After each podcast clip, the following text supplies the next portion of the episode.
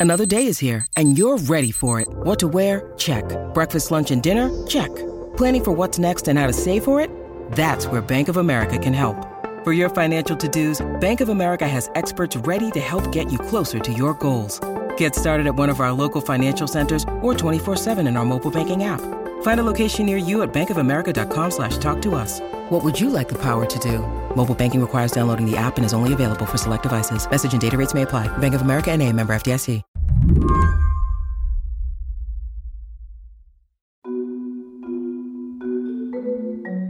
I started my conversation with Ron Lieber by reading him a little bit of a press release. Ron writes the Your Money column for the New York Times, and I wanted his take on an announcement from September of 2021. An announcement from JP Morgan Chase, the country's biggest bank, saying it was buying a startup called Frank. Frank's business was supposedly built around helping students navigate the financial aid system, and JP Morgan Chase wanted in. So much so that they reportedly paid $175 million for Frank. Here's the part I read to Ron. Frank offers a unique opportunity for deeper engagement with students. Together, we'll be able to expand our capabilities for students and their families, helping them financially prepare for college and other major moments in their future. How much do you think JP Morgan Chase regrets those words now? Well, Think about it this way, Lizzie. They don't regret trying to chase after 20 somethings who might have a half century of financial services customerdom in their future. This is something they very much want to do.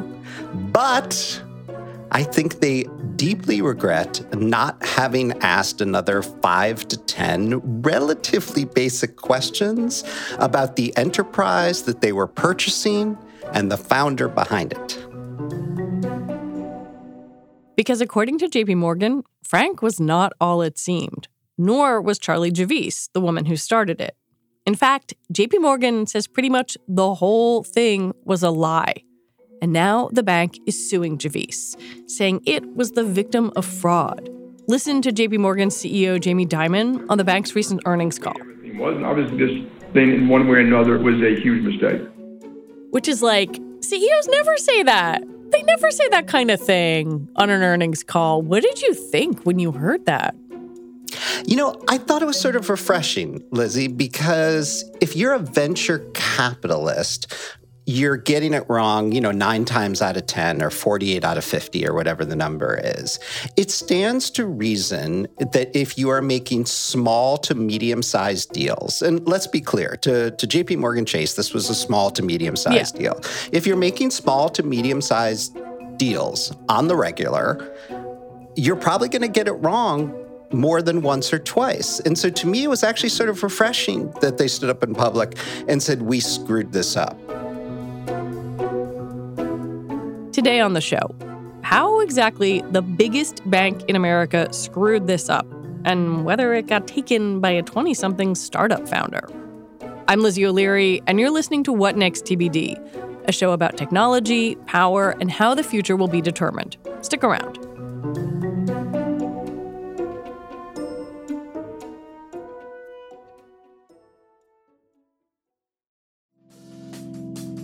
Reboot your credit card with Apple Card, the only credit card designed for iPhone. It gives you up to 3% daily cash back on every purchase. Plus, Apple Card has no fees, not even hidden ones. Apply for Apple Card now in the Wallet app on iPhone. Apple Card issued by Goldman Sachs Bank USA, Salt Lake City branch. Subject to credit approval. Variable APRs for Apple Card range from 19.24% to 29.49% based on creditworthiness. Rates as of February 1st, 2024. Terms and more at applecard.com. When you need mealtime inspiration, it's worth shopping Kroger, where you'll find over 30,000 mouthwatering choices that excite your inner foodie. And no matter what tasty choice you make, you'll enjoy our everyday low prices, plus extra ways to save, like digital coupons worth over $600 each week. You can also save up to $1 off per gallon at the pump with fuel points. More savings and more inspiring flavors make shopping Kroger worth it every time. Kroger, fresh for everyone. Fuel restrictions apply. Like a lot of financial technology startups, Frank sought to capitalize on young people's inherent comfort with digital tech and the idea that an online service might make a notoriously complex process, getting financial aid, a little easier. It started with the FAFSA, the Free Application for Federal Student Aid. But beyond that, it's honestly tough to figure out how exactly the company's business model was supposed to work. And the big idea at first was to help people who are having trouble filling out the federal financial aid form known as FAFSA, which is notorious for its, you know, hundred odd questions and all sorts of financial detail that you need. And it creates conflict with, you know, divorced parents or absent parents. It creates, you know, troublesome conversations between kids and parents. So they were going to help you fill that out and make it easier. That was the first thing of many things that they were aiming to do and selling people on. But FAFSA is free. I mean, that's literally the first word in there is is free. Um, so that that was their service. Pay us, and we'll make this thing less of a headache. Yeah, but you know, as we know, uh, out there in the world, and even in the world of financial services and banking and technology, eh, you can manage your own money, your retirement investments for free, but it might be easier or quicker to hire somebody else to do it for you. Hmm. Now, at first, Frank was not charging most people for this assistance. They had a premium version at the very beginning. It was never clear to me exactly what it was. Um, but, you know, they, like any startup, were throwing a bunch of things at the wall and seeing what sticks. And FAFSA wasn't the only thing that they were trying to help people with. There's 44 million borrowers who are currently in the process of paying back their loans in the United States. At the heart of Frank's sales pitch to investors was Charlie Javice. When she started Frank in 2016, she was just 24. Some of her earlier ventures hadn't worked out, but when she spoke to audiences or venture capitalists, and later JP Morgan Chase, she sold a compelling narrative. As a student who filed FAFSA with her parents and had to do it every single year while I was at Penn, it was really something where the experience of filing it was so complicated and you find out so late what you're supposed to do. Her pitch was financial aid is broken, it's way too hard. Somebody needs to make it easy on low to moderate income kids and families to get access to money that is rightfully theirs. And because I was a financial aid kid myself, I know how painful this is. And with all of the smarts that I acquired through the scholarships I got at fancy, fancy Wharton undergrad, um, I'm going to fix this for everybody. And that story resonated with with people, resonated with investors?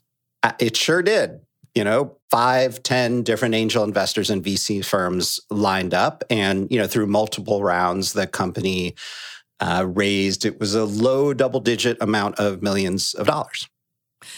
Why do you think JP Morgan Chase was so interested in this company? Because, you know, $175 million, small amount for them, but it's still not nothing. Um, why did they want it?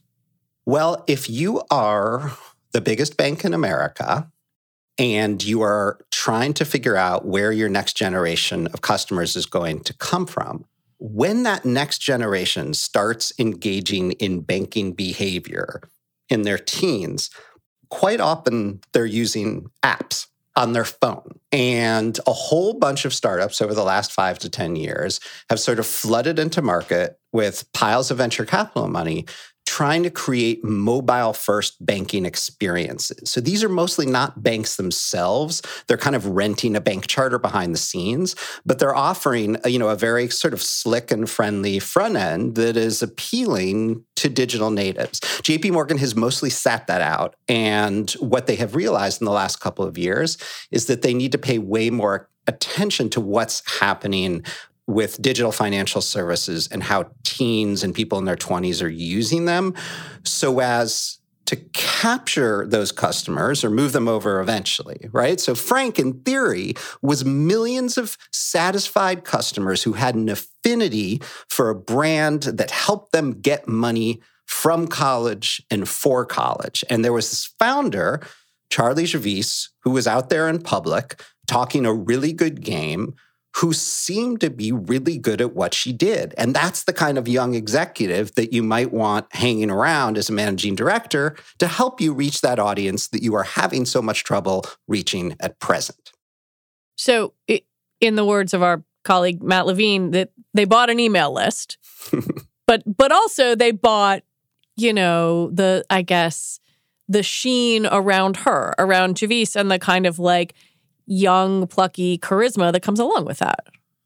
Yeah, if I'm in that deal room, in that due diligence room, or it's my job as a, you know, 27 year old investment banking associate uh, at JPM, you know, to sell the bankers on this deal, I'm saying, look, um, they've got 4 million engaged customers.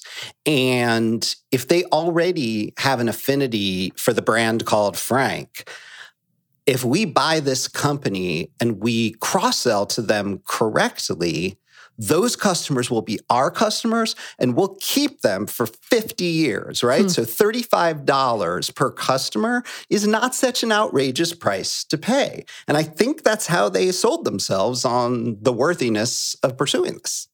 What JP Morgan thought it was buying was a list of somewhere north of 4 million young people. But according to the bank's lawsuit, and all of this is just alleged right now, Javice had nowhere near that number of customers. In fact, JP Morgan says most of those millions of people were completely made up. Whatever the figure was, um, JP Morgan says that the real number was closer to, I think it was 300,000 or something thereabouts, right?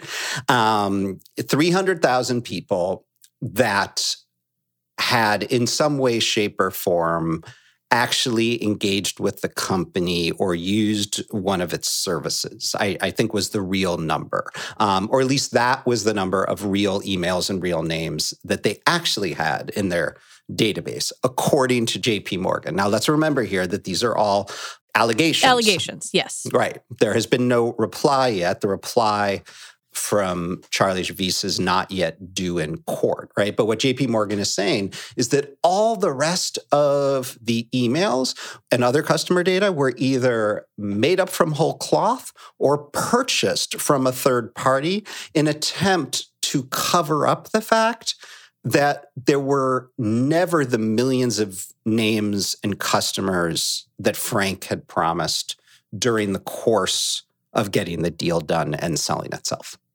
How did she do it? Like, where did these 4 million imaginary people come from, or however many there were? So, there were a couple of allegations. The first is that there uh, was an unnamed data scientist who Frank worked with on a consulting basis to help them sort of stuff their database with names and other customer data that would, in effect, be believable and pass muster during the due diligence process. So that is the first allegation. The second one is that Frank also went out on the open market to third parties that are in the business of selling leads, of selling names and email addresses of real live actual college students. So what appears to have happened, according to JP Morgan, is that Frank, realizing that it was in trouble because it did not have the number of people that it was saying that it had, went out and tried to either invent them or buy real names um, in the hopes that when it did turn the database over to JPM and when JP Morgan did try to run its first test, that it would work well enough that nobody would know about all of the shenanigans that took place. That's the allegation. Once JP Morgan began investigating, the bank says it found evidence of fraud in Charlie Javice's emails, including one where she tried to reassure a nervous engineer that no one would end up in, quote, an orange jumpsuit over what they were doing. You know, you can go so many different ways with this, right? One way you can go with this is well, she must not have been really doing fraud because anybody who's doing fraud isn't going to do it on email, right? Everybody is going to be wise enough not to do fraud on email. So, you know, that's one school of thought. You know, the sort of flip side school of thought is, well, there's no need to even have a trial here because JP Morgan caught her red-handed. You know, they've got the receipts. Like what what is the defense to this unless, you know, JP Morgan invented all of the emails the same way that it's accusing her of having invented a lot of the names. But of course, why would JP Morgan get up in public and thoroughly embarrass themselves if they weren't 100% sure that you know they had the receipts and could prove um, that what they say happened actually happened right? So i mean how often do you see something like this tossed out into public for all of us to chew on let alone by the biggest bank in america? It's really extraordinary. When we come back shouldn't jp morgan have you know checked all this out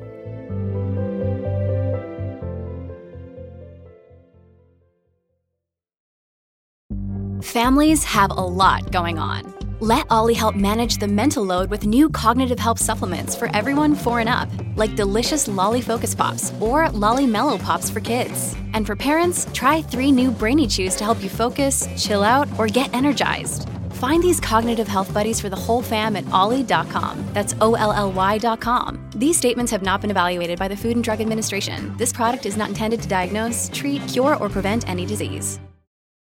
At Evernorth Health Services, we believe costs shouldn't get in the way of life changing care, and we're doing everything in our power to make it possible. Behavioral health solutions that also keep your projections at their best? It's possible. Pharmacy benefits that benefit your bottom line? It's possible. Complex specialty care that cares about your ROI? It's possible. Because we're already doing it. All while saving businesses billions. That's Wonder made possible. Learn more at evernorth.com/wonder. Is Ryan here, and I have a question for you. What do you do when you win? Like, are you a fist pumper? A woohooer, a hand clapper, a high fiver. I kind of like the high five, but if you want to hone in on those winning moves, check out Chumba Casino. At ChumbaCasino.com, choose from hundreds of social casino style games for your chance to redeem serious cash prizes. There are new game releases weekly, plus free daily bonuses. So don't wait. Start having the most fun ever at ChumbaCasino.com. No purchase necessary. VGW. Void were prohibited by law. See terms and conditions. 18 plus. There's a there's a section in the lawsuit where JP Morgan says in every aspect of her interactions with JPMC, Javice had a choice between revealing the truth about her startup and accepting Frank's actual value and lying to inflate Frank's value and reaping the rewards from that inflation. Javice chose each time to lie, which okay. But come on, you're JP Morgan Chase. You are in fact the biggest bank in the country. Where was their due diligence. Aren't they supposed to check? I don't know what the hell happened. Hindsight is always 2020. Um, I knew enough about financial aid from having written a lot about higher education over the years, the decades really now, to see some of the holes in what um, you know Frank was claiming. It was certainly clear that you know she had written this op-ed for the New York Times in 2017 that was chock full of errors right? She there was a you know public spanking from the Federal Trade Commission over some of the services they were offering during the pandemic. You would have thought that that would have given JP Morgan some pause. You know there are numbers that didn't add up. And you know my question for JP Morgan which stands because they won't answer the question on the record they wouldn't answer the question in public. My question was Did you have anybody in that due diligence room who was on financial aid themselves and knows how it works? Right. And therefore would know what questions to ask or how to put the company through its paces. Was there anybody on the senior team whose own children were applying for financial aid or at least attempting to fill out the FAFSA? Because I'm pretty sure that if you had people on the team who had done those things and were empowered to speak up, there might have been more skepticism of the deal. Even if you look at basic FAFSA numbers, and I'm I'm looking at the 2020 to 21 application cycle, it says 17.8 million FAFSAs were submitted. And Frank is claiming that they had roughly 4 million customers. That seems like a, a huge share of the market, like an almost impossible share of the market. Right. So, I mean, let's be as generous as possible here.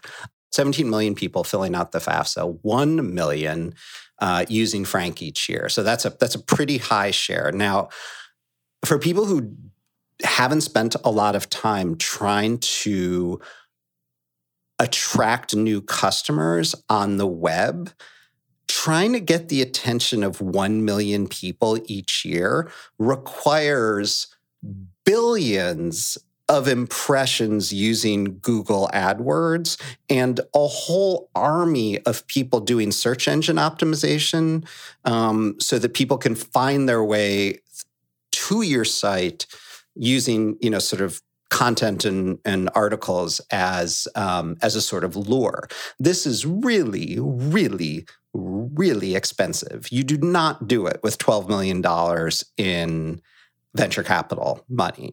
Just you know, thinking about that in terms of the logic of it, you know, the numbers uh, uh, start to not make so much sense, right? The question marks, you know, start rising up from the ground right away. One of Ron's theories about why JP Morgan might have missed the red flags has to do with who was likely in the room doing the due diligence in the first place. Well, look, um, my question about the socioeconomic diversity of their due diligence team um, was rooted in the possibility, maybe the likelihood, although you know not the certainty, that big banks hire mostly but not exclusively from very expensive private institutions where more than 50% five zero of the people who attend them are not on financial aid and have never been close to wanting for anything. And the possibility, maybe the likelihood, that the people who are finance and econ majors themselves come from affluent families where the parents work in finance or you know related industries. And so, if that's how you recruit, and your due diligence team just so happens to be made up of people who are never on financial aid themselves, then there is a high likelihood that you will be walking in the door not knowing anything about how the financial aid system works. And if you try to give yourself, you know, sort of a crash course in it as a 28 year old or as a 48 year old, you're not going to learn it or feel it the same way as you would if you were 17 trying to work this out with your single parent, if you were first gen, uh, if your parents were undocumented. Um, and without people like that on the team, maybe the questions that you ask are not as incisive. One thing Charlie Javice was not wrong about is that the FAFSA process, and frankly, the entire student aid process, is incredibly complicated. I asked Ron why it's so confusing to begin with all sorts of well meaning government bureaucrats over the case of many decades kept adding checks and balances and questions to the form that is the gateway for federal financial aid in a very well meaning fashion so that nobody would take advantage of the system and get something that they did not deserve. But where the end result after 50 years of this is a form so complicated that it is intimidating, even to people who are reasonably financially sophisticated.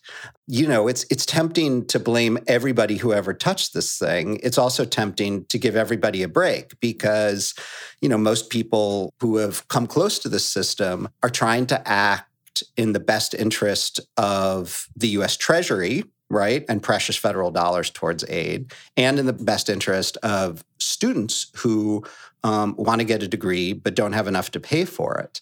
And so you can see how over decades, many people would add one more thing or one more thing or one more thing to make sure that nobody was getting anything they didn't, and scare quotes here, um, deserve but then layer on so much complexity that this begins to feel impossible and possibly unfair. It feels extremely American that we are having a conversation about a failed startup built on the back of the federal financial aid process instead of, ah, oh, well, here are some streamlined reforms to the federal financial aid process.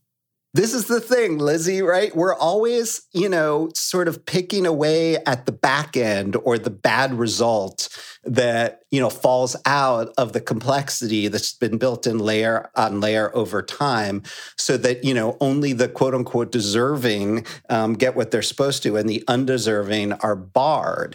And, you know, in, in other countries, there's just an understanding up front that education, retirement, healthcare, uh, those are all public goods. And we will pay, you know, six percentage points or eight percentage points more in income taxes each year.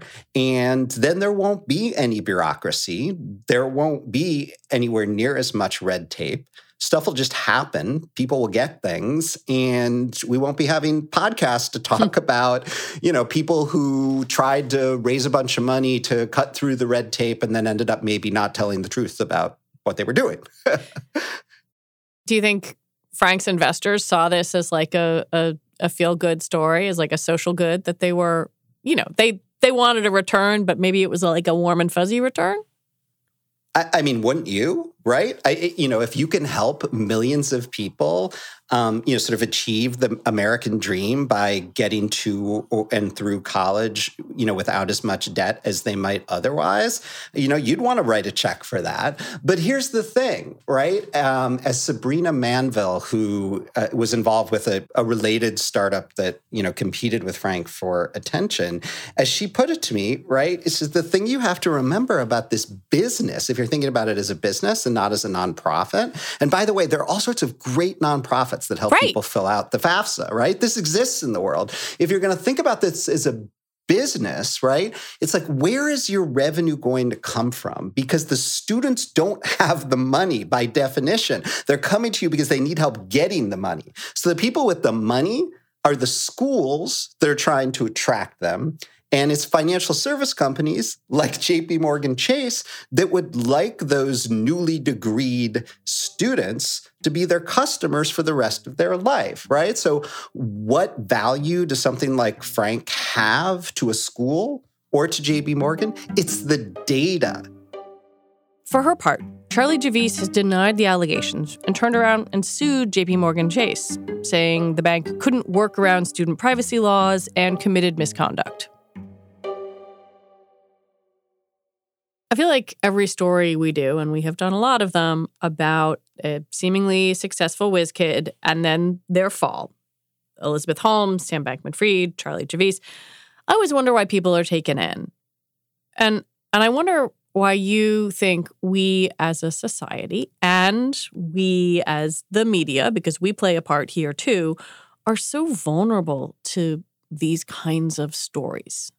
I think we'll, we're vulnerable because not infrequently people with a two in front of their age who have, you know, started digital companies actually change the world, right? It happens. Hmm you know, it's fascinating when it does. Um, and there are insights that younger adults bring to business um, that lots of older adults um, don't have or don't act on. And so everybody wants to invest in and read about the next thing that's actually going to work. It's fascinating, right? And, you know, it's, it's a story as old as America. Somebody comes along not always a young person over the years, but more frequently these days, somebody comes along and just has a world beating idea, or they do something old in an entirely new way. And that's super cool when it works out, right? Um, and so we're always looking for the next thing. And I think we always will be. But you, Ron, have written a number of books about money, particularly money and kids and morality and kind of what what the ethical way is to think about money. Isn't there some inherent tension in what we know from evidence is kind of the the steady, plodding, and probably ethical way to think about money and the razzle dazzle that is so seductive? Like, why can't we stop reaching for the shiny thing?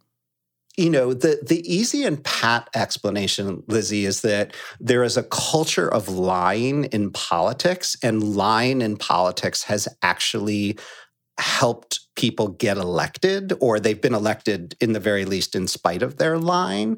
And so, you know, there's a lesson to be learned that like everybody should lie everywhere when they're young because like that's how you make it work really fast. Uh, you know, there may be some truth to that. To me, a more interesting explanation is to watch what happened with you know companies like Uber and Airbnb where they knew exactly what regulations and sometimes laws um, that they were going to break in the course of cutting through regulations and outdated laws that maybe did not deserve to exist anymore. And the business model was literally break the rules wait to get caught, lobby like mad, and after, you know, a couple years of fighting, if we lose, and we very well might lose, we'll have a business already and a group of customers and stakeholders so large that we will be a force to be reckoned with. Um, you know, that's the story of Uber in particular, right? And it worked. It works. It works again and again and again. And so if I'm Charlie Javice and I'm starting Frank, I'm definitely going to use the FAFSA trademark, even though I know that I'm not supposed to, because it's the federal government and it'll take them 18 months to catch up with me. And by the time they do, you know, I'll be established. And, you know, once they do catch up with me, they'll slap me on the wrist and no big deal. Right. So, uh, you know, this is the thing that I find so interesting because it works and venture capitalists encourage it. And, you know, it's not particularly ethical. Um, but then again, you know, it turned out to be a, a, a pretty good way to um, birth a unicorn for, you know, companies like Uber and Airbnb. Ron Lieber, I really appreciate you talking with me and uh, and your reporting on this. It's always a pleasure. Thanks for having me, Lizzie. Ron Lieber writes the Your Money column for the New York Times. He also knows quite a bit about this whole paying for school thing. You should check out his book, The Price You Pay for College. All right, that is it for our show today. What Next TBD is produced by Evan Campbell. Our show is edited by Tori Bosch. Alicia Montgomery is vice president of audio for Slate. TBD is part of the larger What Next family, and we're also part of Future Tense, a partnership of Slate, Arizona State University, and New America. And if you are a fan of the show, First of all, I'm grateful. And second, I have a request for you. Become a Slate Plus member. Just head on over to slate.com slash whatnextplus to sign up. All right, we'll be back next week with more episodes. I'm Lizzie O'Leary. Thanks for listening.